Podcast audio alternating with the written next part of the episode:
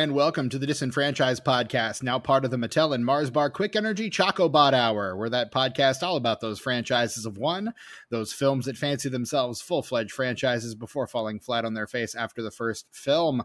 I am your host, Stephen Foxworthy. Joining me, as always, he's got the touch, he's got the power. It's my co host, Brett Wright. Brett. Hello, Stephen. How are we doing today, buddy? Doing all right, man. Uh, I I got uh, flashbacks to the subliminal message, uh, Mr. Movie Phone from Josie and the Pussycats there at the Yeah. beginning. I don't know what you're talking about. Um, No, me nothing, neither. nothing No, to see here. Um, No, not at all. And uh, also joining us, uh, inexplicably dancing to Weird Al in the middle of a junk planet, it's Tucker. Hey, Tucker. Hi, Steven. How's it going? Not bad, man. I got my caffeine here, and and I'm ready to talk about this movie that we watched. That's rad. Yeah, It's pretty. It's pretty cool yeah. It's all right. times. It's all right. Is it? We're having a great time. Not We are, really, but we'll get into that. We're gonna have a good time. We are. We're gonna have a great time. It's gonna be a good. It's gonna be a good discussion. And what movie are we talking about today, Brett? We're talking about not the Michael Bay Transformers that you may Mm-mm, be that one familiar got with. sequels. That one got sequels. Mhm. Well, so that obviously, we're not going to talk about it. That one is called Transformers. Correct. Yes. One word. This one, Drop the thes and the movies. two it's of them. cleaner. You got the Two- Transformers.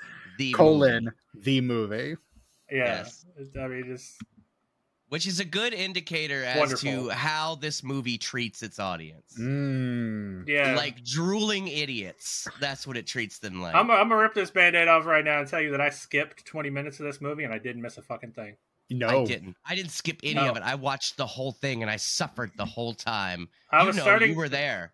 Well, look, man. look, let, let's let this is shades of food fight. Like I had to skip parts. You had of to food like Fight. Walk away and I had yeah. to walk away and like skip through some parts. I couldn't do it. It- This was the same. It wasn't as bad. It was at least coherent. Um, ish. Was it though? ish, ish. ish. Well, because I mean, the soundtrack slaps and the voice cast is pretty cool, but like, I... so at least it had that going for it. Um, but yeah, no, I skipped, just scrubbed through a whole twenty minutes and did picked it right back up. Like I didn't Scrub through a whole 20 minutes of 1986's The Transformers, the movie, uh, directed by Nelson Shin, uh, written by Ron Friedman, uh, and starring Peter Cullen, Judd Nelson, Robert Stack, Neil Ross, Susan Blue, Lionel Stander, the great Frank Welker, John Moschitta, um, Buster Jones, Paul Eiding, Michael Bell, Scatman Crothers, Casey Kasem, Corey Burton, Leonard Nimoy, Don Messick, Jack Angel, Eric Idle, and for some reason, the late great Orson Welles. Can we just can we just stop a minute and and think about how Scatman Crothers was the best part of this movie? Because even Orson Welles, like they did a thing to his voice where he's like, mm-hmm. well, you know why they did that, right? Because he's old as fuck and he died five days later. He was so like he was in such poor health that all of his audio came back with like rasping and wheezing. It was barely usable, so they had to like filter it through a bunch of modulators in order for it to even be usable for this movie, which is I'm just saying, God. everybody's voice in this movie is put through some kind of filter. The most offensive being what they did to Eric Idle's voice. I'm not kidding you guys. It's something. It it hit something in my brain. I almost got sick. Like the what they did to Eric Idle's voice, like upset my stomach. I don't know how that's even possible. Well, that's, But, that's like, it that was was sort of the catalyst oh. for me scrubbing. Like I, Ugh. that's the part I scrubbed through is when they first meet that whole faction. Like, did you get like a like a, a lump and like you started feeling the acid mean, bubble up in your It wasn't stomach? that Like- bad, but it was definitely grating on me to the fact where I couldn't listen. like it to it was painful to listen Yeah. to like Not there's good. bad and then there's like no like fuck off but the the thing i was mentioning is that everybody's got like a robotiness to their voice but there's scatman crothers is over here just being scatman crothers as a robot and i thought I love that was Scatman hilarious Crothers. every I time he fucking love popped on i was like yes thank you for giving me a reprieve in this You you this got the shining in you. vile shit like Hong Kong Phooey, number one super guy. Like, hell yeah. Yeah, Scatman Crothers, woo for the win. Absolutely. No. Um, in this, uh, both Scatman Crothers and Orson Welles, this is their very final film performance for both of them, um, which. Oof. Um, Go out, go out on top, fellas. That's, Yeah, right.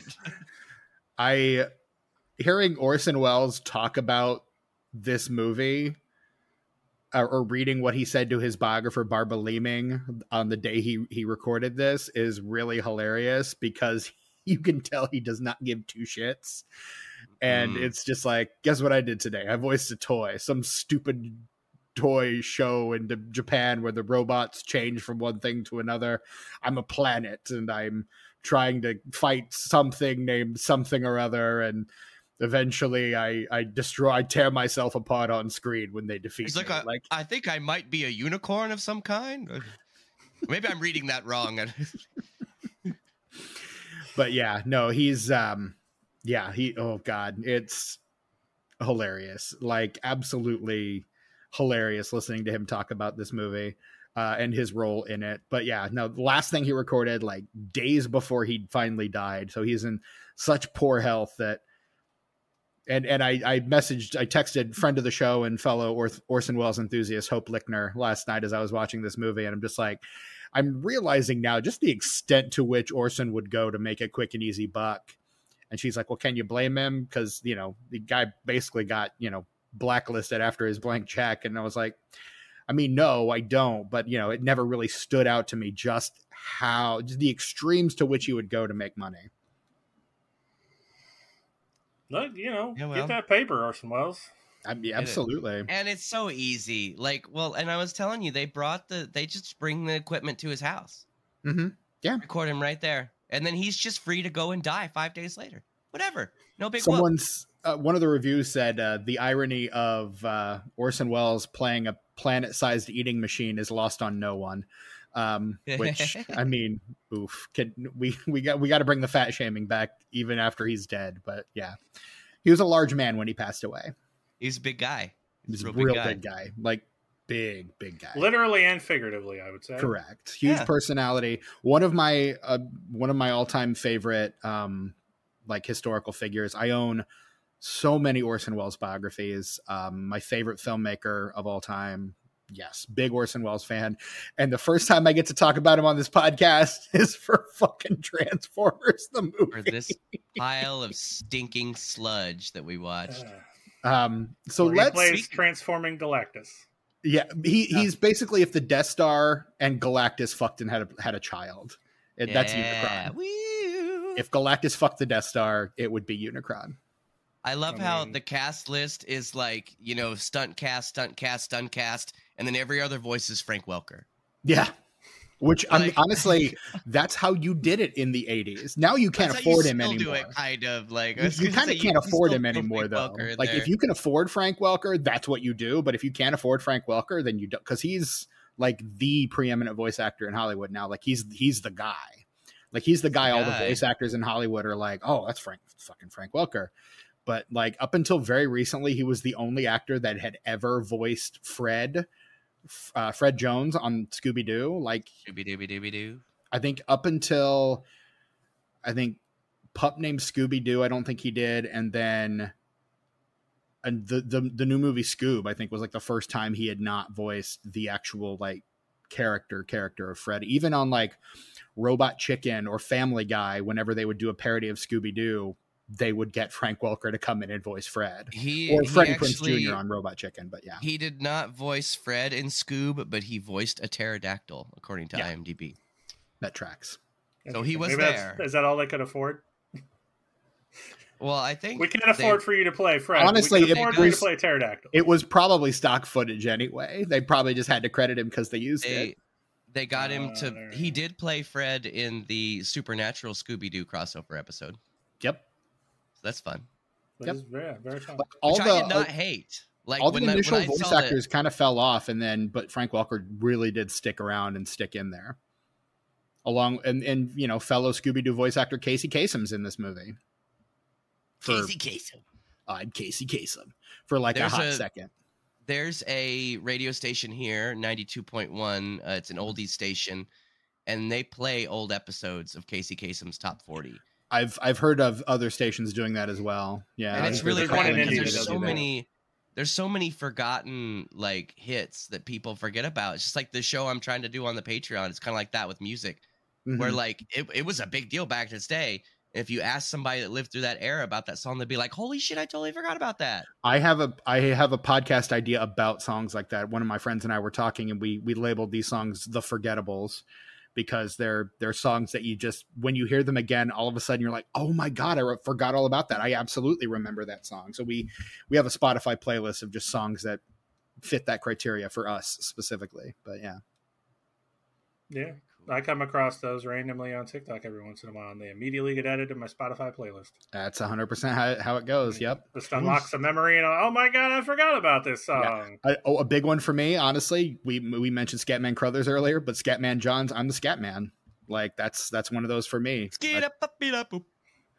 Beep, bop, bop, beep, bop. Yep, absolutely. Most recently, that happened to me with um, Tracy Bonham's Mother Mother and Yellowjackets Mm. reminded me that that existed. And that was literally my favorite song for like two years in high school. And then I just just flew out of my head and I forgot about it for 20 years. Like it does. shit happens. Like Um, do. So let's talk. Let's talk Transformers, gentlemen. What is? I mean, we are all children of the '80s. We were all born in the decade of the 1980s. Within, I would say, probably a few years of each other. What is our history with this property? Brett, I'll let you go ahead and go first. Well, I don't really have much of one. I wasn't a Transformers kid because I mean, there's there's kind of the big three, right? It's like GI Joe, Transformers, or Ninja Turtles, Mhm. and I was a Ninja Turtles guy. Um, I'd say Thundercats probably and He Man kind of fit in there too.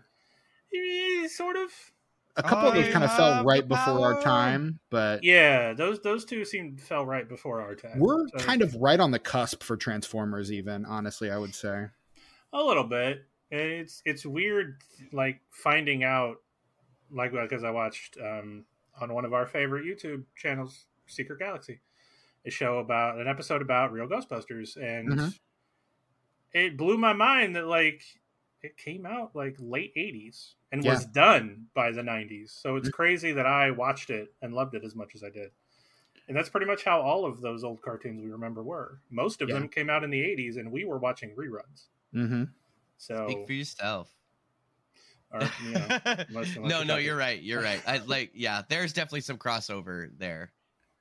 Um, so But, yeah, I I, mean, never. yeah, they'd be recycled for like um, after school entertainment or, or whatever, like definitely, yeah, all that shit was syndicated for Yeah. years and years and years. for years afterwards. Yeah.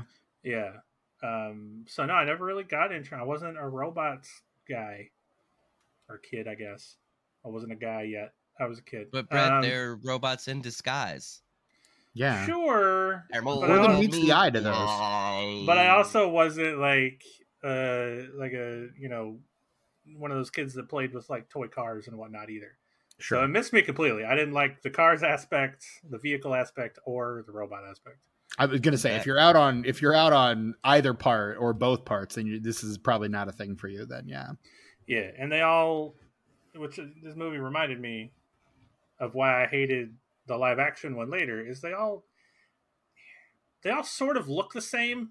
It all blends together. It all Kind of blends hard to tell them apart unless you This- really know them. Yeah. That's this whole movie is just all these robots. It's n- almost 90 minutes of just robot fight after robot fight. I don't know who's who or what the fuck is happening, and I don't care.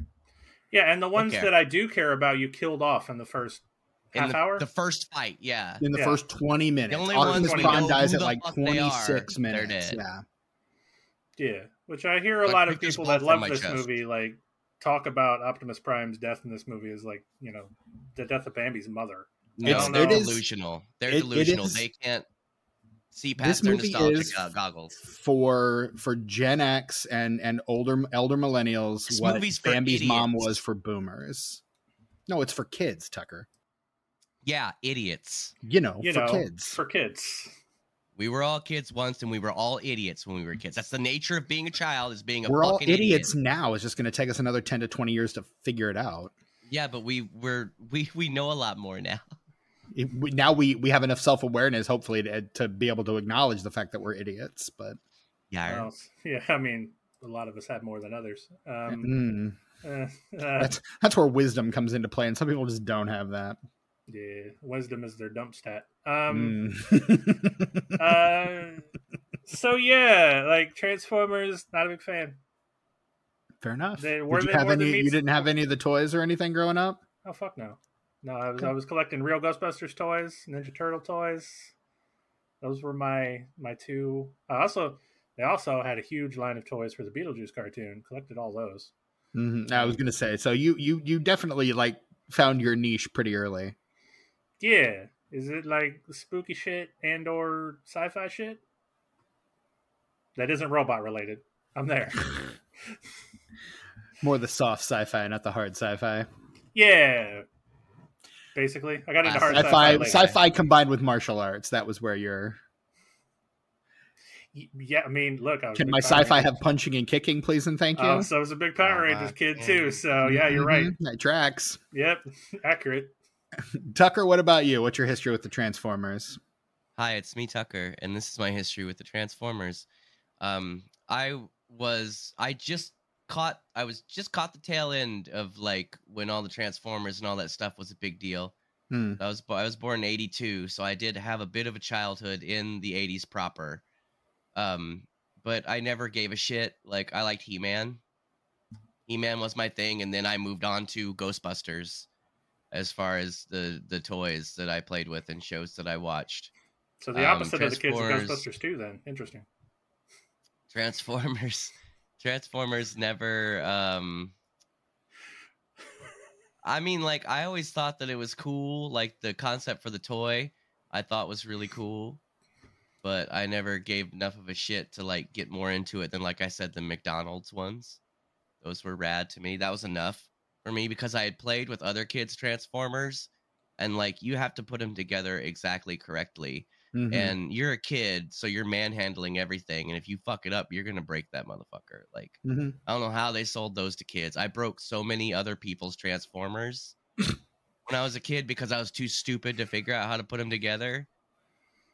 Like so, they just never appealed to they. They appealed to my curiosity, but the end product was not something I ended up being interested in. Fair enough. And I had a He-Man that you put the pop caps in and you push the little thing and his chest smoked. So you can't beat that. Okay. sure. True, I suppose. I guess. I also had Battle Cat. That was really cool. Battle Cat was the shit. Right on. He Man was like little known fact. He Man was my jam back in the day. Oh man, we should have had you on our sister- Masters of the Universe episode my all those years sister ago. was way into She-Ra, so like we filled each other in, like Princess of Power. Yeah. on what was going on. You know, Did you catch the Oh, new yeah, Kevin it- Smith uh, He-Man series? no, I don't have any desire. Like I don't. He Man's like Led Zeppelin. Like there was a time in my life where they were very important to me, but now I just don't give a fuck. We've broken up, and we'll always have the good times, but I don't need to ever see them again. Fair enough. Yeah. Alright. So I don't I don't care about He Man anymore. I like to Mm. think back on it fondly, and I like the old Masters of the Universe movie because it's just so fucking dumb. It is. it is Um, really fucking dumb. See our previous episode on the. Masters of the Universe movie. Oh man, That, regrettable piece of uh, cinematic entertainment. They're like, we don't have a lot of money, so I guess we'll time warp Set to most of modern this on Earth. Yeah. Just use the backlot, I guess. Maybe Yeah. five sets Throw on up the backlot. That painting works, for right? ten minutes. We'll have a little bit of Eternia, right? We're good. Right. We have the power. He said it himself. Right. I Um, love the my favorite thing about the He-Man TV show is that even though each episode has new and different animation, they only have that one animation for his transformation. Yep. So in the later seasons, that piece of film gets really like old Really and crappy. grainy. The episode is very crisp, and all of a sudden, I have Why reanimate it? Strip of animation three hundred times. Why? Why? Why do it again? It, this works just fine. No, I agree. It's wonderful. I just, I just love the the quality change there dip in the later quality. episodes. Yeah, Nice. Yeah, because we've been Good running the same piece of film through this over and over and, over. and over we didn't again. make any duplicates. We just cut the same one into every episode. Yep. Used Yep. it so many times. It's got Um, wheel marks on the frame from the projector. That's kind of Love that it. company's mo for all of its cartoons, though. Yeah, Right. dude. The transformation I mean, sequence in the original Ghostbusters cartoon is the same way. They just I mean, but look, these over and over these shows, and this is kind of this is a, I, I should mention uh, 20 minutes into this episode that this is kicking off a a theme month uh, for us, which is 80s animation, and the next three movies that we're covering, this one and the next two, are all connected to Hasbro toy sales, and in fact, these animated series all existed to sell toys. Um, thanks to Ronald Reagan, we can now make you know feature or uh, thirty minute toy commercials every week, and then turn those into ninety minute toy commercials for the big screen that kids have to pay to watch. Um, that was that and every episode had a new toy. Every episode introduced a new character or a new device or something that would sell another toy in the line. You know that's why this movie exists. Oh, I know. This movie exists because they needed to kill off the old Transformers so they could have new ones. So which is why new all the old Transformers die in the first 20 minutes, with the exception of like four that survived to the end of the movie, like Bumblebee and Jazz and a couple of others, and everyone else dies. Man. It's Soundwave. Soundwave makes my boy Soundwave. I fucking love Soundwave. Good old He's the best. Soundwave's the best. Um, my history with the Transformers is very limited. I, I again, I kind of missed Transformers, although I did have one of the toys growing up. Uh, I didn't play with it a lot because I remember having a really difficult time changing it. Like just you know my my tiny little, not quite dexterous hands, kind of having a hard time. I probably had to use my teeth to like pull pieces out or something, like to get them That's to okay. separate. I, I had tiny idiot hands too, Steven, when I was a child. Mean, now I've just got fat idiot hands. Like they're not much Hey. better, not that much more dexterous. Now I've got you know borderline uh, early stage arthritis from all the knuckle popping I've done in my life. But that's Yes. that's my Oh, own. that's that's, a my myth. own. That's a Uh, myth, by the way. Look that up. Knuckle right. cracking does not. It's not bad for you, and it doesn't cause. then, then then it must be all the typing because my hands are. That's what it is. That's That's what My it hands is. are kind of fucked. So, um, but yeah. At least you so don't have purple tunnel. Could be worse. yet No, yet. don't jinx it. Um, um, but yeah, so I mean, I don't have much of. I didn't really engage with the cartoon. In fact, I think this might have been the first time I ever watched this movie. Like, I feel like I remember watching it as a kid, but uh, going back and actually watching it, like, like I don't remember any of this. so this might have been the first time I ever saw this damn thing.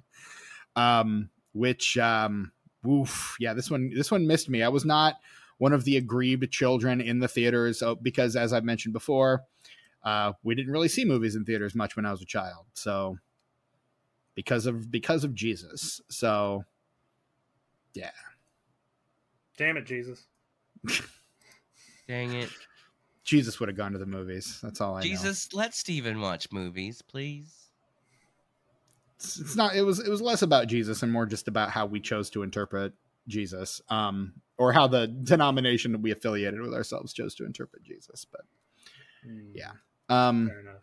but yeah, so I, I missed this. I I did catch one of the movies that we're covering later this month. A couple of them on home media, but this one I completely missed altogether. So yeah, I don't have any memory of this, and it was it was tough to watch this one for the same reason that you guys were saying. Like I didn't have the base familiarity with a lot of these characters, with the exception of like Optimus Prime. So I'm watching this movie, and I don't know who these characters are. So the stakes are let me just check my notes here. Non-existent for me just because i don't know i haven't i don't have the connection to these characters that a kid growing up watching this show every day after school would have. So i i, I it, it didn't you know yes I, every th- this movie begins with genocide but it made no impression on me as a, as a grown-ass man at all. Well, yeah, because I mean, it's it's it's genocide of robots, which you know you don't even really it doesn't register. Yeah, This But I mean, yeah, film- they, and they're characters that eh, for the movie, it's like you have to have a familiarity with the show for these deaths to mean anything. And I did not watch the first two seasons of Transformers before I sat down to watch this movie last night, so I didn't have like that base familiarity with all the with again with the exception of Optimus Prime, who is the goat. Um, as far as Transformers go, like I it meant nothing, and I knew his death was coming because that was the thing that traumatized my generation. That's the whole movie. This film, that's okay. None of that matters, actually. I'm I'm Mhm. here to tell you, spoilers. None of that matters because this entire film is devoid of any artistic integrity. Everybody that worked on this film is there for one thing, and that's a motherfucking paycheck. Nobody, Which we will nobody never fault gives them a for. shit. Nobody gives a shit about this movie, which I get it as like a working artist. I get that, but this is the most soulless piece of shit I've ever seen in my life. Everything from the writing, the voice acting, the animation is like there will be you, you get the the Orson Welles balls or whatever he is in that movie. That always looks great. There are a few things that always look great, but the animation quality just goes from one end to the other, from scene to scene. There will be one scene that is beautiful, and then the next looks worse than the fucking cartoon, the TV cartoon. It's so inconsistent. Ah, oh, this movie really rubbed me the wrong way, and I tried. You guys, I tried so hard. When it started, I was like, "Oh, those pew pews! I recognize those pew pews. I I watched cartoons in the '80s, so all these sound effects are uh, it's very nostalgic for me." The the opening credits is actually pretty cool. They're doing like a I Superman tried. the movie thing. Like I tried so hard and I tried to get into it, but just like 10 minutes in, it's just this is just garbage.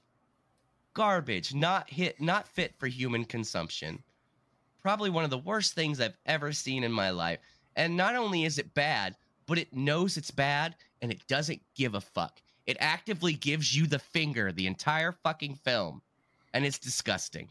well, and again, So the, what do the, you guys think about the movie? the purpose behind the movie is inherently craven because the and which is it's the same purpose as behind the show it's it is this is a product designed to sell other products like we talked uh last week in the transporter episode transporter transformers and it's pride month man we did we didn't plan that but that works um But it's mm, it's not In- supposed to be a means to an end, though, Stephen. It's supposed Well- to be two things: commerce and art coming together and making something they can both be happy with, instead of commerce just coming in and butt fucking everybody until they submit and put out whatever shit they decide to put out. Sorry, go ahead. tucker have you met ronald reagan Hello, fuck Ronald Reagan.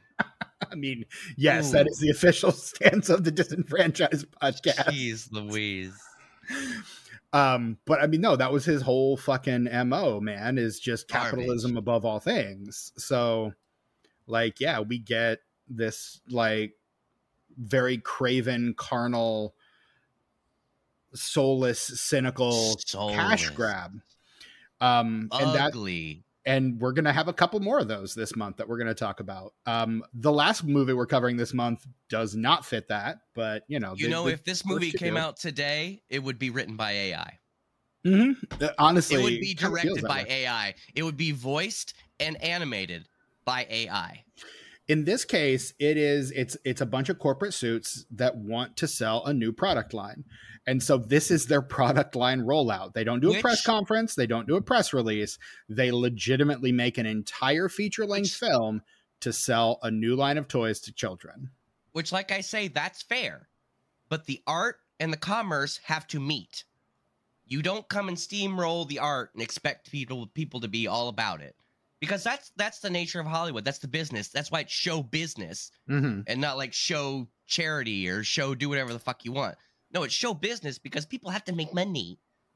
And I get that. I understand that. Like I said, they have to meet in the middle. You can't mm, just ooh, makes me so mad. But no i mean last week i i talked about um so the- the- mechanical. the Hire Disgusting. short films by BMW, which are short films that are designed to sell cars. Like they're just these little short films directed by A-list Hollywood directors, and the whole purpose is, hey, buy a BMW. Um, and this is, is it's an 85 minute toy commercial. Is 100% what it is. Like we want to sell Unicron and Galvatron and Ultra Magnus and Rodimus Prime toys. And so here are all these new brand new character Wreck-Gar let's sell Wreck-Gar toys. Everyone's Why favorite not? character, Wreck-Gar, um, whose name is not Fan even favorite. mentioned on screen. um, like it, it mm. and Kup. There's a character who's just called Kup, but spelled with a K, so it's cool. I can respect um, that. And Arcee, and like there's just you know the, you roll out a bunch of new characters, and those are the Royal ones that we're going to focus yeah.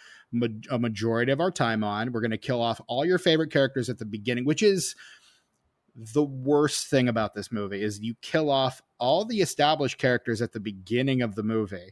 First of all, you set it like 20 years in the future. Like it This takes place in the far flung year of about this movie. 2005.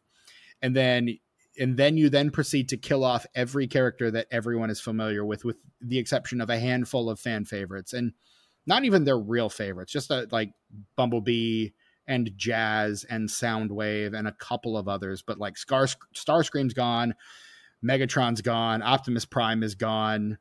Um like ev- ev- fucking everybody's just done. That's the most egregious thing that really is the biggest example of what we're talking about, and that's what happens to Megatron in this movie. Mm. Is that like he's Megatron doesn't die; he gets transformed. No pun intended. Mm. I see what you into did a there. into a completely different character. They and they just refer to him as that character going forward. They don't say Mhm. that like, "Oh, this is Megatron." New, under new voice control of actor, the whole nine. Like New he's voice just a different like- character. He's just a different character, and they never address it again. Mm-mm. It's why He, he Why- goes from being? Frank Welker to being Leonard Nimoy, and then when he appears in season three of the cartoon, he's back to being Frank Welker again. Because who cares? Who cares? It does- yeah, nobody cares. Nobody gives a shit. Because again, the the purpose is not the characters; the purpose is selling those damn toys. Make and money, it sell feels toys, very much money, like a sell let's make Rodimus Prime happen. Like I, I was looking on the IMDb trivia page, which is you know a cesspool of whatever, but there was someone who's like, uh, you know, this movie is kind of like The Godfather. Vito Corleone dies really early in the movie and passes things off to Yeah. his his successor, who's really inept and kind of bad. Um, and then when that guy dies, they pass it off to you know the young hotshot who's been in exile, and he becomes the new leader. I'm like, Yeah, I could, I could see where that would make sense if you're an idiot. Yes, let's compare this movie to the fucking Godfather. Jesus. there's another one comparing it to Star Wars too. I'll bet. I'll fucking bet. Fuck right off. Yeehaw. Just fuck right the fuck off. Oh, But I mean, there. Look, we should say this. I I think we're all decidedly pretty negative on this movie. There are people out there who legitimately do have the strong nostalgia feelings for this movie. Like there are people who legitimately do love this thing. And I would Do I them to understand it? watch it. No, Watch it again. Take the nostalgia goggles off and watch it again. Brett, you're telling people to take nostalgia goggles off. I was just about to say, coming from someone That's who wears ironic as goggles all the fuck. time. Yes, but off. there, there's no amount of nostalgia goggles that makes this movie good. Because yeah, even like 'cause None. there- there's there's plenty of times where I have legitimately gone back and watched something that I have a lot of nostalgia for and gone, oh man, this, this makes me sad. This is actually bad. Mhm. The 80s And- Ninja Turtles cartoon for me. I can't watch that anymore. It's dumb as fuck. Yeah, it's Can't not. watch That's, it. that's one of them. Real, that's real one of them. I, bad. I have a lot of nostalgia for that cartoon, but outside of the theme, it's not good. Oh yeah, that theme still slaps. Mhm. Hell yeah, it does.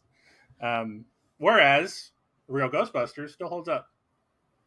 Oh yeah, it definitely Extreme Ghostbusters too. It does. Still love that show. Extreme is the shit, man. I No, sad this- that got this is- canceled after like a season. They put a shit ton of them up on YouTube last year, and I watched the first appearance of Samhain. That's like the, one of the first Halloween episodes. Yes, So good, still so good. it is.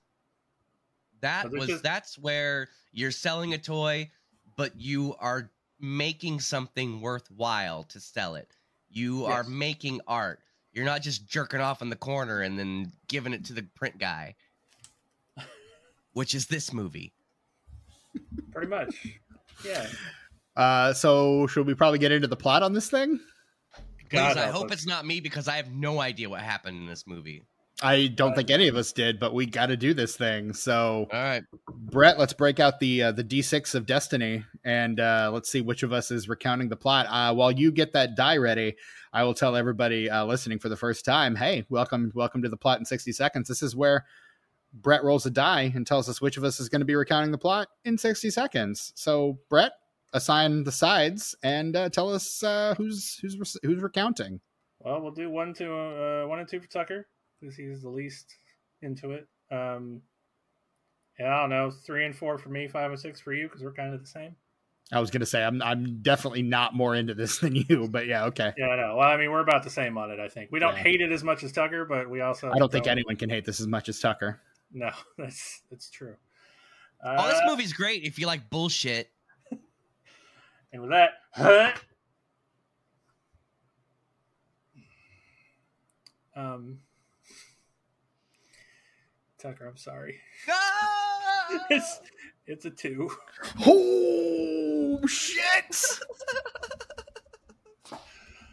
okay, no, that's fine. All right, I'm Um, gonna go ahead and put 60 seconds on the clock while Tucker prepares himself mentally for what he's. This is I'm- two weeks in a row for Tucker.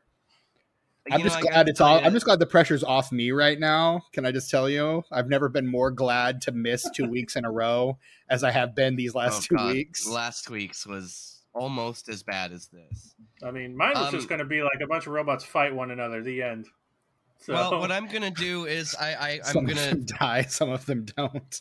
full disclosure outside of uh the deaths at the beginning i honestly have no idea what happened in this movie so i have pulled up the plot on wikipedia That happens. i'm not going to read it but like as I, i'm going to skim it as i'm trying to Mm-hmm. figure out what happened in this movie That is a that is a common thing that we do on this podcast. So i have never done that so i thought it was it would be pertinent to mention that when i Sure. when i am doing it I'm not yeah. used to. I, st- I stopped doing it. It got way funnier. So it that's- did, yeah. That's why I that's why. Brett stopped. Yeah, I will if I if I if it's a movie like this one or the one that we watched last week where the plot is just memory hold for me, like I don't remember a damn thing about it, even though I watched it the night before.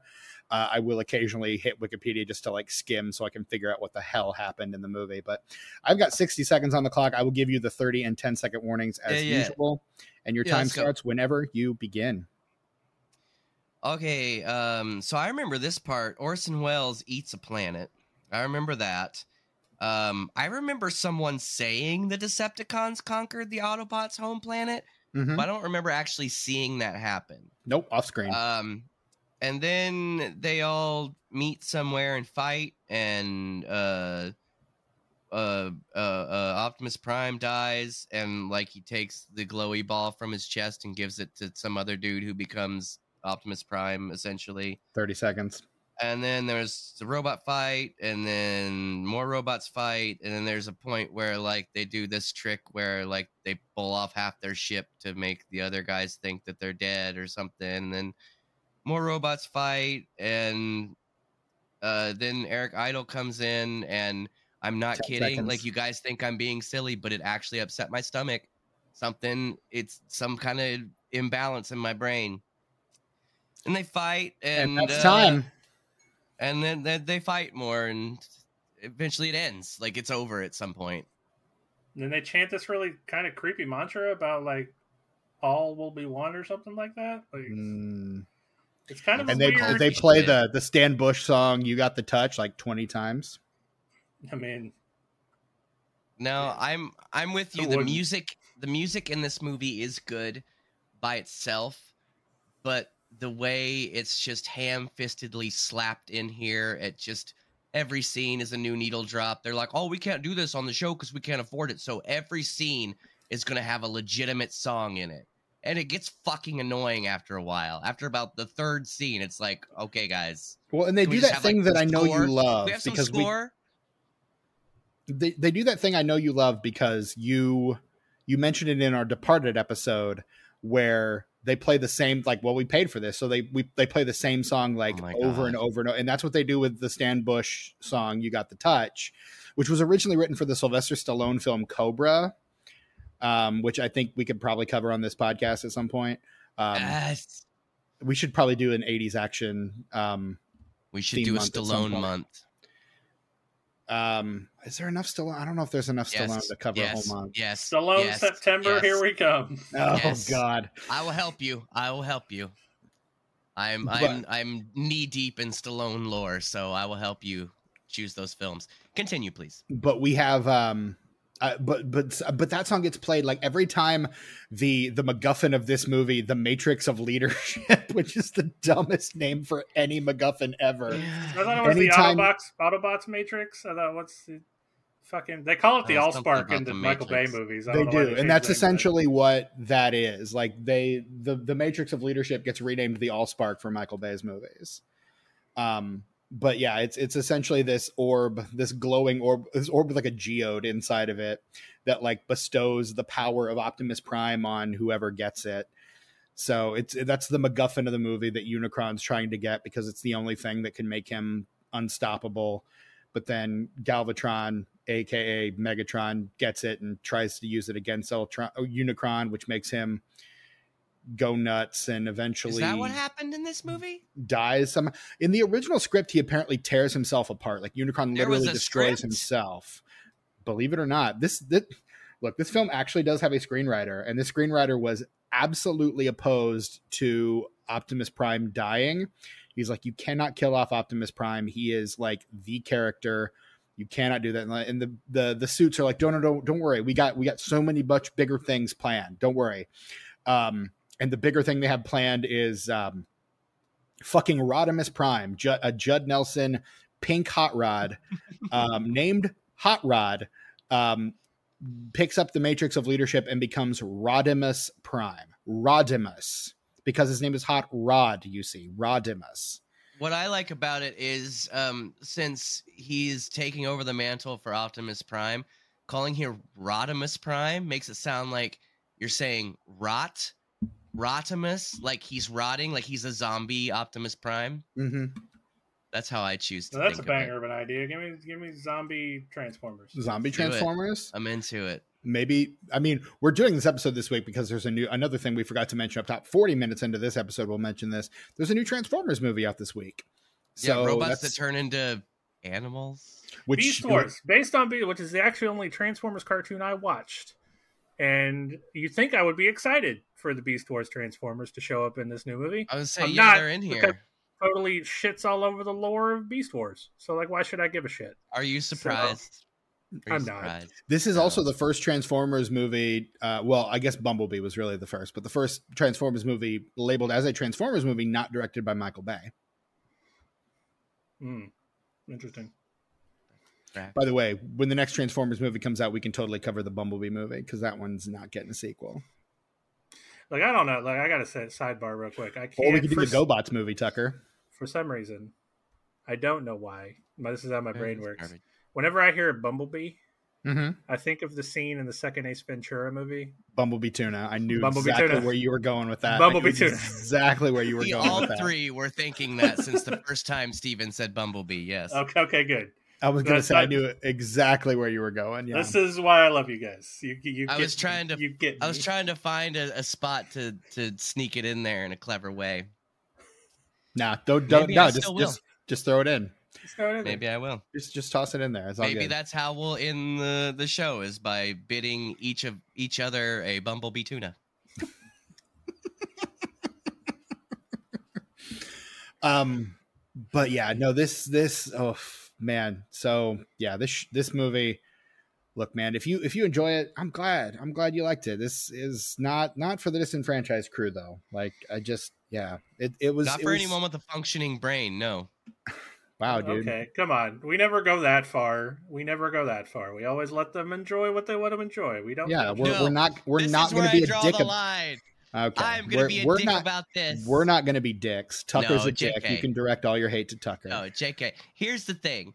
If you like this movie, your thoughts are valid and I respect them, but you've never been more wrong in your life. And that's where I leave it. I mean, yeah, that's you. You've walked right up to the line and you know said hello to it. That's. I'm glad you stopped there. That, that's all. I spit over the line, but then I turned around and walked away. Yeah, it, Wow. That's just how I do. The disrespect. but yeah, we look. It, this this is not for us. If you do like this movie, I don't know. Let us know. Let us know why. Let us know why why you enjoy this. It, does it go beyond nostalgia? Like, I want to know I think if you I like. think if you have like a familiarity with these characters, like if these characters were important to you as a child, I imagine that this movie probably does mean more to you than it does to us. But we started this out by not really having any connection to the show, this property, or these characters. So this really, I mean, I watched the first two Michael Bay movies in theaters, and then I kind of bowed out on Transformers as a whole franchise. Like I I, just kind of tapped out on it. I gotta disagree with you there, Stephen. Um, I want to know if you like this movie, unironically, Tucker wants to Um, know how you sleep at night. because of the nostalgia. I want to know what your five favorite films of all time are. Um, and also, um, what was the other thing I was gonna say? Oh yeah, yeah, yeah. Nope, I forgot. Shit. It was even better than what I just said. Me over it here not being a mind with- reader. Um. Uh oh. Oh. Nope. I forgot it again. Shit. I'm not even stoned, man. Like, I am not inebriated in the slightest right now. Because it's a little early for you to be inebriated or stoned. We're doing a morning are the- recording those today are 'cause the that's when our same schedules thing. worked out. Um. Dang it! That makes me mad because it was a good thing. I'm I'm I'm getting in my own way trying to remember what it is. And but anyway, And go just ahead, making whatever. some really great content in the meantime. Yeah. Well, him and Han and. Yeah, Tucker, cut this out. This is a great radio. Yeah, oh, yeah. I'm gonna cut it out. Gosh, I want. I just want to remember what it was. Though it was so good. It was a really good question. Shit, you guys. I'm gonna cut this out. Give me just like 30 seconds to try and figure out what it was. No problem. Um, what Yeah, had you just said, Steven? Sidebar. Okay. Um, What did I said? I said yeah, um, you were talking about how you know it- people it- might enjoy this movie. did it go beyond nostalgia? I was talking about how if they had a, like a familiarity with these characters and with this Oh, property. oh, I got it. I got it. I got it. I got it. Okay. All right. We're back on track. So for me, I disagree with you there, Stephen, because if if I watched a movie that was this just slap in the face, middle finger to the audience bad, and it was about characters that I loved, I would hate this motherfucker even more. they even do more. They If do I watched this as retroactively child- undo a lot of this stuff though. Like in in don't give a season four, like they bring back Optimus Prime, they bring back Starscream, like they bring back a lot of the characters that they killed off. probably I mean, without may- even saying maybe- anything. They probably don't even acknowledge this movie exists after a while. Why would They, they? they do. Like there's Oh, a really? I I watched a, a video because again I have no familiarity for this, but I watched a video. It was like an entire Transformers retrospective on like the '80s cartoon, um, and I watched the bit about the movie and a little bit after about the fallout from the movie and kind of how they addressed it. But like the head of Unicron comes back, Galvatron remains the the primary villain for the rest of the series. I mean, it runs for like another season and a half. So like it doesn't really get like a lot more to it after this movie, but like they do reference a lot of this stuff again. Like Rodimus Prime becomes a main character and they kill off Optimus Prime yet again in season 3. Like he comes back and they kill him off again. So like it's they they do reference this stuff a lot and for the bulk of the early part of season 3 it's Rodimus Prime is the leader, Galvatron is the villain. Interesting. I mean, I did think I- it was weird, like you could actually kill off a transformer because even in Mhm. this movie, and so they- easily, so easily. and he- well, Ultra even in- Magnus gets like killed, So and then they immediately put him back together. They put him back together. Yeah, so like no Why transformers. couldn't we do that to any of the other characters? Unclear. Can't you can't. Kill So the movie can robot. happen, Steven. So we can sell new toys. I understand. Right. But Ultra Magnus is pretty much just a white Optimus Prime. That's all he is. Yeah, I just I take my- him to introduce some unsolved mysteries to me. Oh, exploring why people like this movie tonight on Unsolved Mysteries. Exactly. That was the Twilight Zone theme. I don't know what we were doing. I no, didn't. it's Oh, there we That's go. the Yeah, Unsolved that's the one. Mysteries, yeah. I was yeah, gonna yeah, say yeah. I don't even remember the. I just that show freaked me the fuck out. and My dad loved it, but I was always like, they didn't solve it. Why didn't they solve it? Is that guy out there? Is he outside my house right now? Like that. I No. that I show love- freaked me the love fuck out as a how child. like the how they they would switch gears. There'll be like a serious mystery where it's like this person has been missing. If you have any information, call me personally at home, Robert Stack. And now Um, but then- Now the story about also- aliens. Also, what about this spooky ghost? Like, right. don't call us about this one because we know it's bullshit. don't call me at home. And then there was a part of me that always conflated that with America's Most Wanted, or like They the were William similar. Shatner Rescue 911. Like all, All those shows kind of like bleed together in my mind. Unsolved Mysteries was the only one with Bigfoot and aliens and ghosts, though. Right. And if you haven't watched the Netflix revival, it's actually pretty good. It's not Unsolved Mysteries, though. I mean, because it It doesn't may have be a Stack, good- but It no, I mean like it's not even it's not even put together like Unsolved Mysteries. It's just a regular old crime documentary show. Like I feel like they just slapped that name on there for That's what we name do, recognition man. because they it like I, it's good. I watched it. It's good, but it's not Unsolved Mysteries. It has nothing. Like to we do have the right to this Unsolved thing, Mysteries. so we're going to put Yeah. the name on it, and that's going to be what it is now. yeah, like good show, not Unsolved Mysteries. yeah. I mean, I I'm, I'm sorry. Let me backtrack. I should not have said a good thing about Netflix at all. Um, Netflix is bad, actively bad. Cancel First of all, how dare you, sir? Oh, but no? them Fear Street movies though. God damn Them it! Fear Street movies, though. Aha! Fuck, you're right. Got him. Ah! Got him. Uh, look, even a They're broken so clock is right twice a day. All right. Right, three Touche. times a day in this case. Hilarious. And those babysitter movies are the shit too. Your girl Jenna Ortega's in the second Uh, one. Those are I haven't seen the second too. one yet. I Pretty saw the first yeah. one. I thought the first But one was see, pretty fun. that's that's the Netflix effect is they pump out so much new content, like anonymous new And content. they don't advertise any of it. when you find something good, you just forget about it immediately. You watch it and you're like, oh damn, that was real good. And then until somebody mentions it to you three or four years later, you're like, oh fuck. That Well, was that- a thing I enjoyed. they don't advertise and it's it's part of the cultural consciousness for because they put everything out bingeably like uh, like they drop an entire series an entire season of a show in one day and so you binge it all in a day you're excited about it for a couple weeks and then you forget about it till the next season drops Yep. Which you I can't think watch is- TV like that because you can't digest the episodes. You forget everything about it. exactly like honestly it pisses me off that's what pisses me off about how disney plus treated the the new muppet show like muppet mayhem they just dumped that entire thing on disney plus all in one day and i was like you know you know that the serialized method works with stuff like mandalorian and all those fucking marvel shows you can't extend the muppets the same courtesy you did it with muppets now you release that weekly week week by week like come on it's not that hard I Like, did the, my the bingeable best. model sucks and i hate it and It get rid of it please Please, please, please. Thank Yeah. you to real ones like Yellowjackets and Barry and Ted Lasso, who are Mhm. just releasing, well, not anymore because they're all over, but Right. like they're releasing episodes weekly instead of dropping them all at once. That's why those shows are so goddamn, that's why they're so successful right because people have a chance to digest them and talk about them for a week. i It's remember water the, cooler fodder, man. That's it. I remember the big thing about when Twin Peaks: The Return hit, um, because the model was dump the whole season, and David Lynch is like, no, it's going to be week by week. Like that's how it's designed. That's how it needs to be done. And Showtime rolled it out that way. And you know what? That I was talking about that show for months as a result. yeah.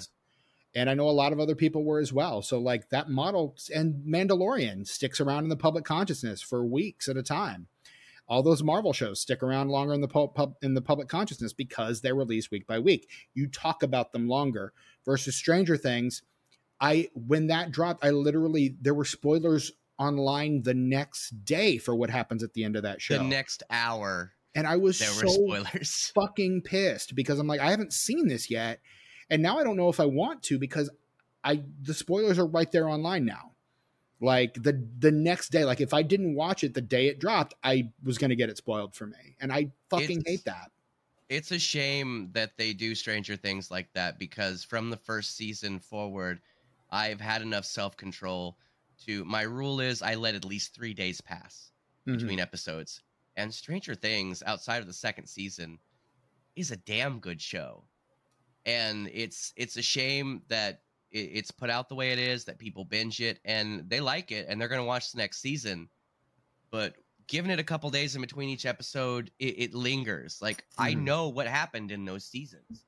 Most people, you ask them, "Oh, you remember season four of Stranger Things?"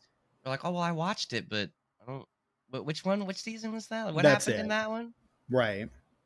Like, and that it's they they tried to they tried to prolong that with with season four, the most recent one, by releasing it in two parts, like they did part one and part two. So they kind of did it that way, but like shows like the Great British Baking Show or the David Letterman Show. Like Netflix is capable of releasing week by week, they just don't want to because that's not their business model. Well, they're more interested. If ever in there was quick, a time to change the business model, it's money. now.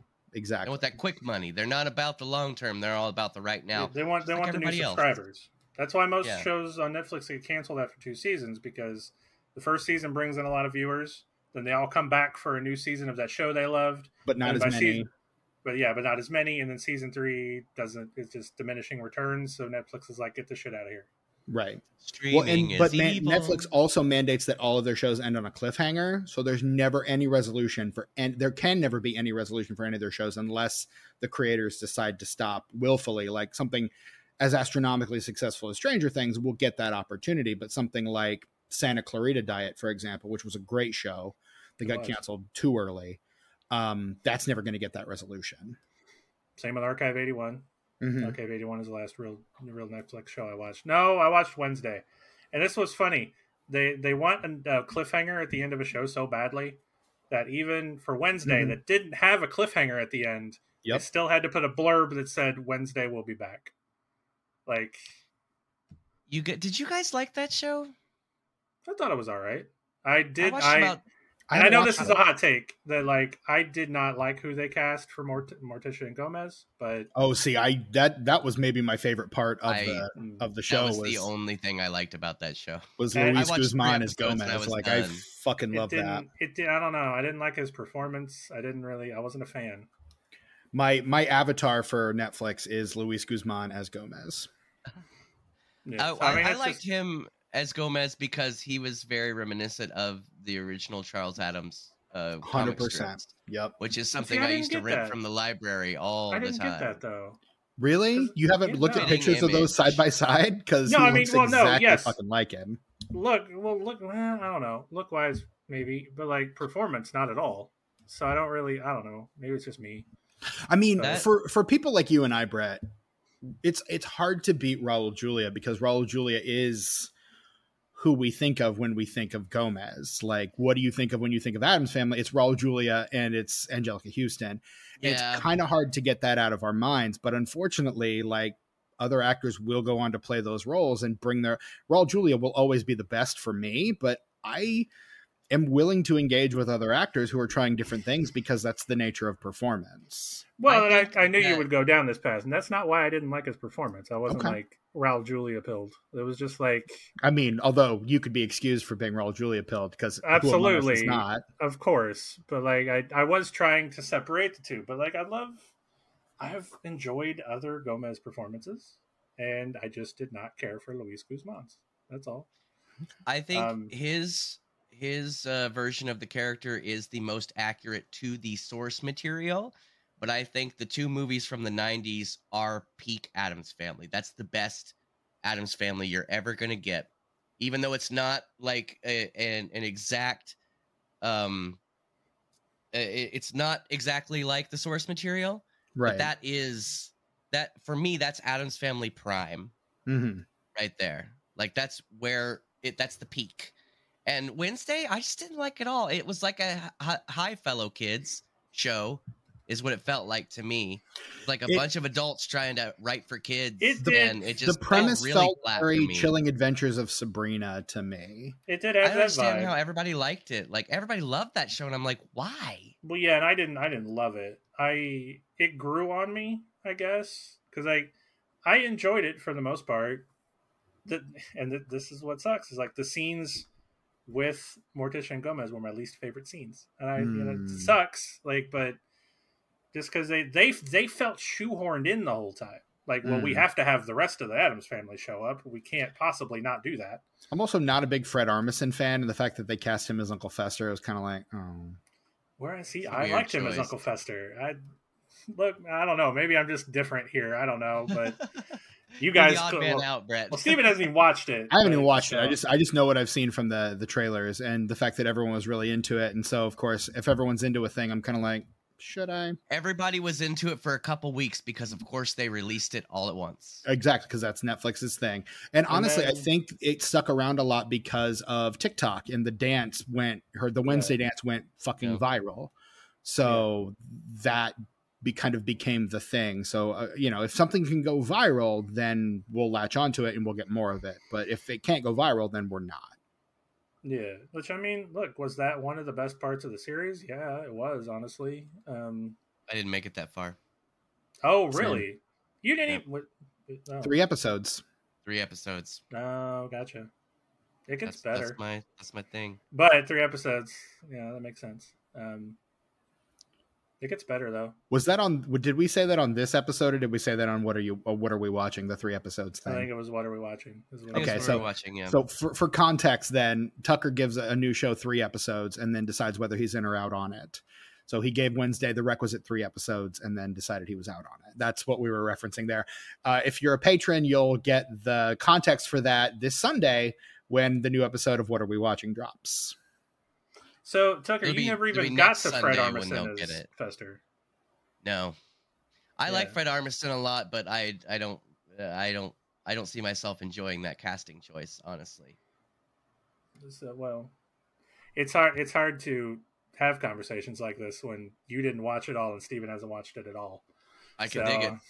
I can dig it. so Makes sense. Uh, I guess we should just move on because this conversation is I'm- going to go uh, to- nowhere. To to book in this conversation about Wednesday, Brett. Yeah. Glad you had a good time. Glad you had a good time. Thanks. That's it. The end. Uh, Transformers the movie opens uh, August 8th. Okay. Uh, 1986. It opens at number Number fart. 14 at the box office. Number right. Um, it opens at 990 screens, uh, opens to 1.8 million dollars, and would go on to gross 5.8 million dollars. So not a good multiplier. Made up some of that in uh, home media sales, but for the most part, uh, this was not it. The number one movie uh, in the country in 19 in August 1986 was a little film called Aliens. What if there were aliens? Um, a lot of sequels in the top five this week. Actually, top three are all sequels. In four weeks, Aliens has grossed 47 million dollars. Uh, Rightfully in, so. Right it's it's a sequel that i would put on par with the original i don't know i honestly on any given day you ask me i will will not be able to tell you which one is better but i love them both Aliens is a movie that is art that made money and sold toys. Just saying. You can do that. There's synergy there if you make it work. If you give a shit. in second place uh the karate kid part two up from Oh. number four the week before it's been in theaters for eight weeks and it's made about 83 million dollars in in those eight weeks It's got my Um, favorite recap uh beginning, uh Karate Kid 2, because they're leaving the tournament and Mm. the the guy from the other from Cobra Kai, uh Reese, he like tries to fight Mr. Miyagi and Mr. Miyagi like acts like he's about to kill him, like Mhm. snap his neck, but instead he squeezes his nose. mm-hmm. And he says, "Whoop." Merp. just like just like um uh, Alanis Morissette in Yeah. Dogma. Uh, and in third place, another, or in th- yeah, in third place at the box office this week, another sequel. Uh, this one suffered from the previous entry not being well liked, but it's Friday the Thirteenth, Part Six. Jason Lives, what Uh. many consider to be the best in the franchise. Mm. Um, that one uh, has made in the two weeks that it's been in theaters has earned about thirteen point two million dollars. Uh, in fourth place, new this week, a little movie called One Crazy Summer, and in fifth place, uh, a movie that just recently got sequelized, uh, Top Gun, Tony Scott joint, R.I.P. and uh, R.I.P. to a great one. And uh, rounding out the top ten, in number six, we've got Ruthless People, Holding Steady. Uh, in seven, Nothing in Common. That's the Tom Hanks, Jackie Gleason. What if they were related movie? Um, in eighth place, previous episode of this podcast, Howard the Duck. Uh, which in two weeks, this is literally the next week after the uh, Howard the Duck. It's down from three to eight, and it's earned 10 point, 10.8 million. Very rarely do we get a chance to follow up like that. Uh, but huge drop off in its second weekend, down 46% in its second weekend. despite adding more theaters. Uh, in ninth place, uh, new this week, a movie called A Fine Mess that I know nothing about. And in tenth place, the Nora Ephron written Michael Mike Nichols directed film Heartburn, starring Meryl Streep. Um, What This is Steven movie- loves Meryl Streep. I ugh. um, this movie again goes on to make just a little over five million. Does make some of that back up in uh, home media, uh, although uh, some changes are made. The the word shit that was added to the movie to get the PG rating, so that kids would have to bring their parents to see the movie with them, um, is edited out in the home media release and not put back until 2000.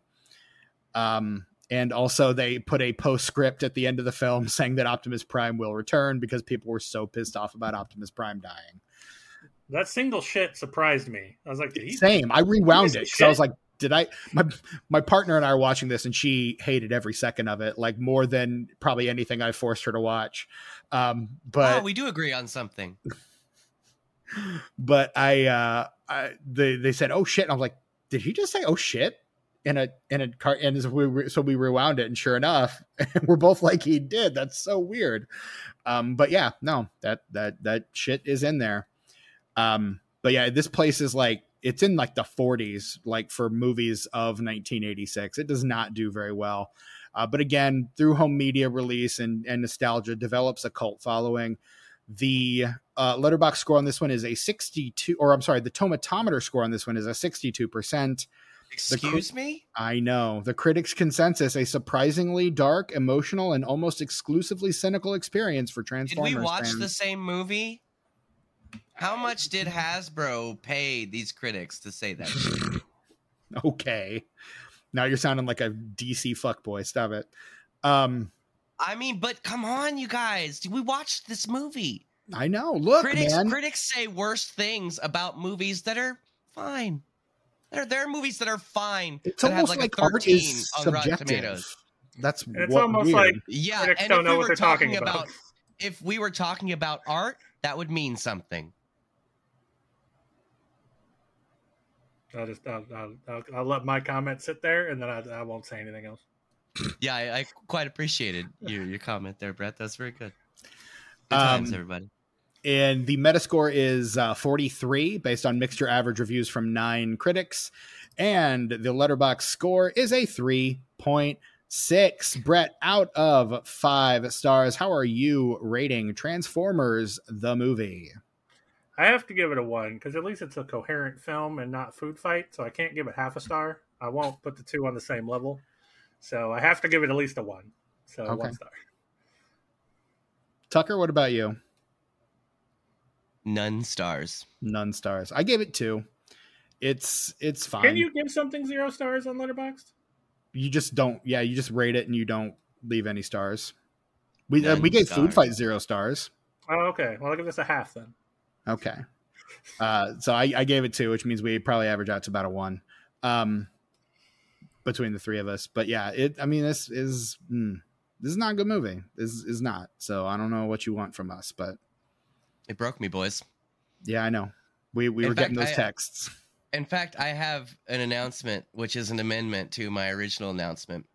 Uh, I was I, I had a very very emotional reaction to this movie, a very negative emotional reaction, Mhm. and uh, I, I tried to convey that to you guys through my text, where like I seriously, this was a toxic movie for me. Like it put me in a bad mood all day, gave me all the bad feelings. Like I, I'm not joking. Like it sounds really fucking stupid, but this movie upset me. Like it actually upset me at my core, and I didn't think, I didn't think that I wanted to continue with this theme month. I was going to let you guys do it yourselves. Um, we were but we were fine with that.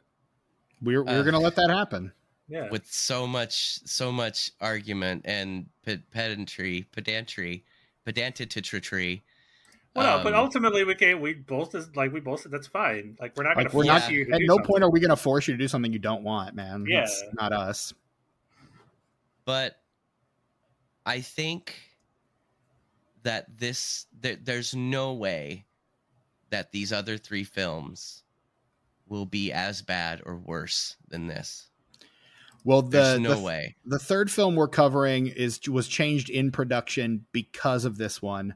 I've I don't even know anything about the one we're covering next week. I have no context. And the one we're the one we're covering at the end of the month is not even related to a toy line. So, and we have guests for that one. So, So I'm gonna I'm gonna stick around because this this episode went a lot better than I thought it would. I appreciate you guys letting me uh get my thoughts out without, you know, I don't want to say challenging me because I do like to have a good discussion about things. But I, I appreciate you guys understanding uh how much of an existential butt fuck this movie was for me and not pushing me too hard on it. I appreciate that. I mean, look, man, it it's it's hard to argue with just how craven this movie really is because it it feels excessively cynical. Even in and its soulless. it it it- in its execution it is on its fucking face this is a toy commercial. It's an 85 minute toy commercial. So like it's hard to argue with the it's it's hard to argue with just how soulless and craven and devoid of integrity this thing is because it is in in that way very much the embodiment of 80s cinema um or just the 80s in general just like 80s culture because it is craven and anything for a buck and capitalism above all like that that is what this movie is on its face and it doesn't try to hide that Yeah, I because after reading your text, I was like, ah, he's overreacting. It's probably not as bad as he's saying it is. It seems extreme. And then I watched it and I was like, no, he's right. My God, this is so just egregious. Yeah, and I mean, I, I went in with an open mind. I'm like, I've seen a couple Transformers movies. Like, I had a toy. Like, I, you know, this can this be that toy. bad? I did. I had a toy. I don't even remember which No, one it that's was, but I cool. had one That's of them. cool. The fact that it's just a, a fight with a couple minutes of you know breathing room, and then another fight, It's it is just one fight after another. a little It bit is- of exposition, and then another fight. we're jumping from from from set action set piece to action set piece so we can show off how many new cool toys we're gonna make. Like that's that is what this movie is. And it's it's one one of those after another. And even the plot doesn't make much sense because the plot is written around the toys that they need to make. Like the the the notion of the uh fuck the the matrix of leadership that was a late addition to the script like they just kind of threw that in because they needed something for Optimus Prime to pass as a mantle. I think at one point it was literally going to be like a tiny version of Optimus Prime would like pop out of Optimus Prime's chest and then crawl into Ultra Magnus's chest or something. That sounds Like- fantastic. Right, doesn't it? God. That would be my favorite scene if that existed. Like, I'd be like, this movie gets one star for that scene. Right.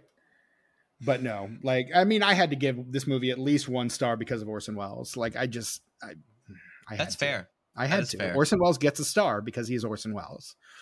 Um, I mean, my favorite scene in the Muppet movie is the scene where Orson Welles turns around in his chair and it's Orson Welles, and I'm just like, "Gee!" like I don't even care. is. Like it's just he has one line, and it, uh, the rest of it is just presence, and I fucking love it. And it's the very end of the movie, but it's still my favorite scene in that damn movie. So, if I were making, if we were doing a top five list of top five movie cameos, that would definitely be in that list. So, Nice. I'd be down to do that list. That'd and be a speaking of top fives, um, swing on over to our Patreon, patreon.com slash disenfranch pod. And uh, while you're there, you can check out our most recent episode of Disenfranchise, the show behind the paywall, where uh, Tucker and I most recently counted down our top five David Fincher films. That was a good Um, episode. That was, a good, episode. A lot of fun discussion on that one. So check that out. Yeah, and yeah. honestly, this month is kind of the right time to do it because this month we are offering a free trial for uh, anyone who wants to check out our Patreon to see what it's all about. Uh, you can go over and sign up for seven days, absolutely free. Um, and uh, yeah, just you could. There's literally hours of content behind that paywall. You guys, Um, there's so much content on our Patreon. And you also get So access to the weekly show that we referenced earlier what are we watching that drops every sunday um, you have access to that um, so many episodes of disenfranchised a few episodes of unenfranchised uh, movie commentaries, trailer commentaries, movie uh, recent release discussions on movies like Scream Six and Weird the Al Yankovic story. Like we, there's a ton of stuff. Brett and I early on did a, a commentary for um, Addams Family Values. If you like that Addams Family discussion that we had earlier, we talk about that. Like it's there's there's a lot of good stuff back there. So definitely check that out. Patreon.com slash disenfranch pod. You can also shoot us an email, disenfranchpod at gmail.com. Let us know. Did you like Transformers? Is it mostly nostalgia or is there something else that draws you into this movie? Let us know. If you want to tell Tucker why he's wrong, that's the place to do it. Um, please, please tell me why I'm wrong. Or you can find us on social media. We're on uh, Twitter, Instagram, Letterboxd, and Facebook, and now YouTube at Disenfranch Pod. Uh, you can find us on all of those platforms now, and please follow us and subscribe to us on all those platforms as well. Um, give us a rating and review on Apple Podcasts or Spotify or whatever your podcatcher of choice is. Help us find some more listeners like yourselves. Uh, we are all individually on social media as well. I'm your host, Stephen Foxworthy. You can find me on Instagram, Letterboxd, and Twitter at Chewy Walrus. Brett, where can we find you these days? Uh, um, Tucker, could you put this somewhere else before this? Because I didn't do the video game corner at all. Oh shit! I didn't have a chance. Yeah, yeah, you got that. yeah, yeah. That's fine. Um, do your video game corner and then say where you are on social media, and I'll. Sorry. Wrap it all in. No, it's fine, man. You're I was good. trying to like. I was trying to indicate. I should have just raised my hand. I was trying to indicate I had just, something to say. You should have just started talking over me. I don't. You know, it's you know I don't of, like to do that. I mean, you speaking could. of things, speaking of forgetting things, you guys. Do you remember the segment that we forgot to do from the beginning, but then we were doing it for a while? So shut up, but then we forgot to do it again, and we haven't done it in like three months. So shut we up. We haven't again. done it in so long. Yeah. do you remember that? Yeah. remember yeah. that? I was just thinking about that the other day. Could probably do that too. Uh, does this Maybe. movie deserve a sequel? No. I mean, I think it's pretty unanimous. Uh, no, it doesn't. Uh, hey, while while no, we're uh, want while we're sitting here in edited zone in the negative zone here, our uh, Hitchhiker's Guide to the Galaxy episode on YouTube got 28 views. Nice. And that's Transporter pretty... Refueled got 12, which is that's kind of better like, than I expected for ep- that. First two episodes we popped on there got two and three views respectively. Nice. Yeah. Pretty excited about that. Pretty wild. Anyway, so right. uh video game corner. Action. Yes. Let's let's take a little trip over to my uh corner of the world here where we talk about the video games. The Transformers, you better believe they had video games cuz they're perfect fodder for such a thing. Um, was there one based on this movie? It's a little unclear. Uh, the first one uh, came the out. Transformers colon the movie colon the video game. Yeah, no, see, and then that they never released one like that, but there was one released around the time this movie came out called Transformers: The Battle to Save the Earth. Do we need to do an Oops All video game corner on Transformers games? Are there that many? Nah, there. Well, here's the thing: there are, but most of them are based on the Michael Bay movies. Oh, okay, that makes sense. So I was like, no, nah, we're not going to do a whole episode on those because they're not even. Maybe when we cover the Bumblebee movie. Yeah, we could probably do it then because there's there's enough to do one for that. Um, because I can't. Even, yeah, because they're yeah, most of them are just. The hell is that noise? Oh, they're cutting the grass outside. Sorry, I was gonna say I can't hear anything. Okay, yeah, no, it's, it was like this such a loud ass noise. Zencastr usually does a pretty good job of cutting out ambient noise. Like you can't hear my air conditioner running in the other room. Oh yeah, no, I can't. And it's pretty loud. right.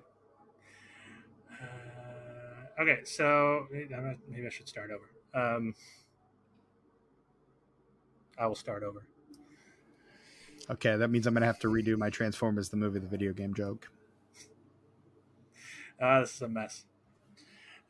So yeah, so let's uh let's take a real quick trip over to that corner of my universe where we talk about the video games. Ah, the video games. Because the Transformers, of course, they lend themselves very well to the video game format. Um, now, was there one released for this movie specifically? Transformers colon the movie colon the video game. Yeah, which would have been a hilarious title. Um, I, I This agree. movie lives in my colon. but not but not specifically. Um, although there was one that was released around the time of this movie called Transformers: The Battle to Save the Earth. Um, but it was only released on the Commodore 64, uh, which was is kind of popular, but not really. Once the Nintendo came out, it was done. Um, so there was that. But the first, the the very first game came out in 1985 for a system called the Sinclair Spectrum, never even heard of, and the Commodore 64. That's it. Once again, the ZX Spectrum. Ah, okay, that makes sense. Um, developed by Ocean 40. Ocean Software, a company that would become really well known for shitty tie-in games later in the 90s. Um, then you get uh, the Transformers Mystery of Convoy, only in Japan, released in 1986 for the uh, the the Nintendo or the Famicom over in Japan. Then uh, a few of these only Japan releases, like Transformers: The Headmasters in 1987 for the Famicom Disk System, which we never got in America. Um, then you get, and that's it for classic Transformers in terms of video games. You think there would be more? Not really. There wasn't a lot you could do with them back then. The technology was so limited. Like besides having like maybe a shoot 'em up or a platformer, like which is what couldn't a really lot of these with them. were. Yeah, which was what a lot of these were. Um, now, when it comes to the Michael Bay movies, so many video games, you have no idea. Um, but for now, we'll get into that later when we talk about the Bumblebee film. But for now, that's it. that's all of them. That's it's if- unfortunate, but yeah, If Steven were here, he would uh have a nice transition ready for us. he would. He gone. This is a whole ass mess. You're gonna have to do so much. We lost him. We lost him. Well, it's it's right at the end, so it won't be hard to find. Like Oh I'll- yeah. I'll take the parts out, put it in different tracks, and then reassemble it. It won't be too hard. Like i initially, cutting it up will be hard, but I don't think putting it together will be very. Plus, I've got I've got tomorrow night off, so I'll probably do that tomorrow night. So I'm not rushing to do it Wednesday night like I was this last week. Cool. Six hours on Wednesday, I spent putting three episodes together and putting them up on their various distribution platforms. Man, a lot of fun. That was like my whole day. That was the day I listened to. uh Well, no, that was the day before that. Never mind. Yeah. Well, cheers, man. We appreciate all your hard work. Seriously. Yeah, no problem. Okay, Brett's done with his video game corner, so now he's gonna give us his socials. Brett, where can we find you on social media these days? Uh, you can find me on Instagram and Letterboxd at sus underscore warlock. Fantastic. Tucker, what about yourself? Um, on YouTube in the usual spot. Uh, and uh, you know, I got my Instagram for my mugs. Uh, that is on YouTube, icenine09, and on um, Instagram at Tuck underscore mugs Thank Which you, sure social will media manager be- Steven. in the show notes. Just for I anyone recently, I interested in. recently posted Yeah. my mug, guest mug. That's true. Yes, Yes, that's true. we do have Yeah. our very the very first guest mug, which is Brett's. Uh, Brett's Resident Evil mug. So if you want to know all about why Brett loves Resident Evil, make sure you check out our episode on Welcome to Raccoon City that we put Also, out now that late last year or earlier now this that year. bro- now that we've broken the seal on guest mugs, if there are any listeners who are also followers of the Tux Mugs page, Mhm. uh, you can submit your mugs to us um, with a photo. Uh, you know, just follow the format of the actual Instagram page. You can email that stuff to us, and we'll pop it right up there on the gram. Yeah, uh, dis- like, if we got, like- gmail.com. Shoot those over. We gonna space them out. Mm-hmm. you know can't like if we, i'm not saying that anybody's going to send us one but if like three people send us one all at once it'd take about a month to get all those out because i'm not trying to put them all out in a lump Right. but yeah send us your mugs send us send us your mugs. And that is all we have for our episode on Transformers colon the movie from 1986. Um, yeah, that's all we got. So that's been our episode. Uh, this has been the Disenfranchised Podcast. I'm your host, Stephen Foxworthy. For my co hosts, Brett Wright and Tucker, until next time, we bid you a Bumblebee Tuna. Bumblebee tuna. Bumblebee tuna. Bumblebee Tuna.